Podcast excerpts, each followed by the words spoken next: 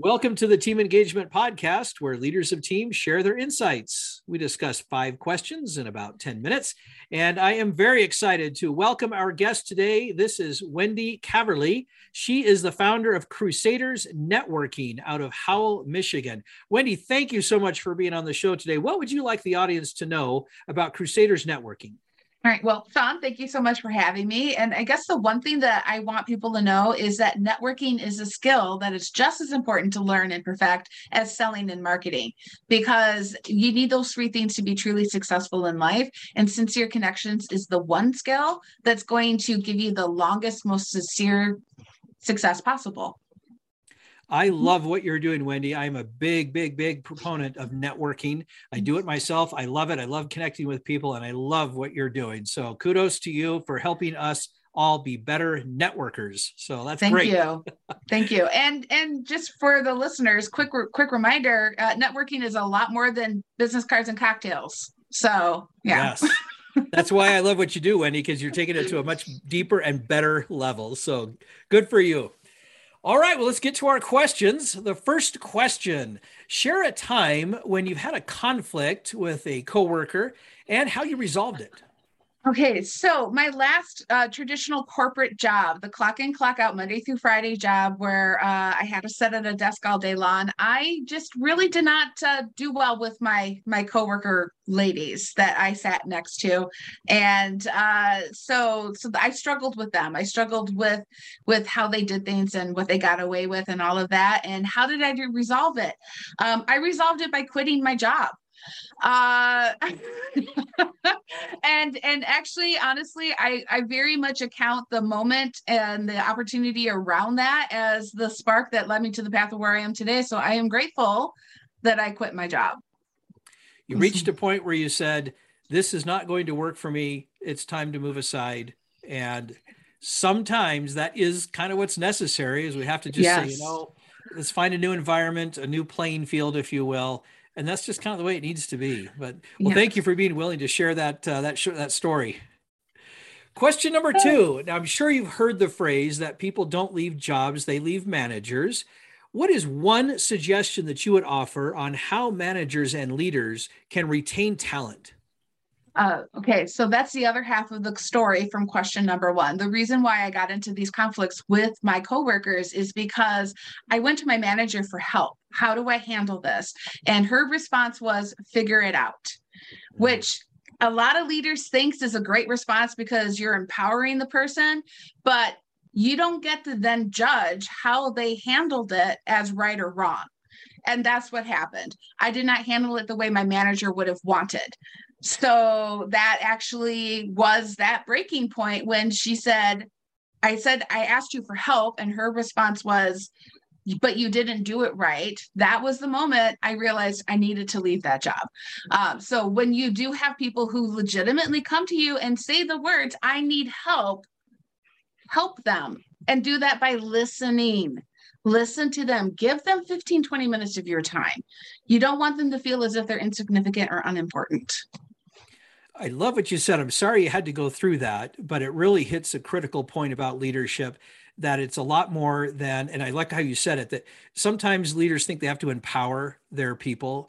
And yes, that is true, but you do that by helping them solve their own problem, but not by throwing them into the deep end of the pool without a life raft somewhere, you know? one hundred percent. That's, yeah, that's, that's, that's a good example of how a leader was trying to do the right thing, but maybe missed the mark just a little bit. Not to sound too critical of that good person, but there, there are times when we need to be more coaches and helpers than just managers and yeah. leaders by definition. So great. Thank you again for sharing that story. That's that's a, a difficult one, but I appreciate your open openness and honesty. So question number three, how can leaders build resilience in a team? Uh, I think it's really important for leaders to make sure that the teams, not only as individuals, feel heard, but oftentimes, especially from a net networking standpoint, understand the importance of the role they're playing in the bigger picture. Um, that way you don't think the person down the line from you is less important than you, and you don't think the person up the line from you is more important. It's each of us have to play our role to the level that are, is expected of us, so the product, the service, the customer gets the very best out of all of us. So it's it's not you drop the ball or you drop the ball. It's it's a we. Um, I think that that's really important. And part of that too is, once again, listening to your employees and not playing favorites. I know it's very easy when you grow relationships with those that you you lead, uh, but if somebody feels there's a clique or or a, an A-team or an elite list, you're building resentment without even realizing it. So you you really do need to make sure that people people feel as if they're all treated equal regardless of the circumstances. Great observations, and I could not agree more. It really is, resilience really is a, a we effort. It can't be just each person on their own. Certainly there's things that each of us can do on our own to build our own self-reliance uh, or self-resilience, if you will. But boy, yep. It sure makes a huge difference if we're networking, as you've obviously learned how to do, and yep. uh, allowing that network to help us build that resilience as well. I love that.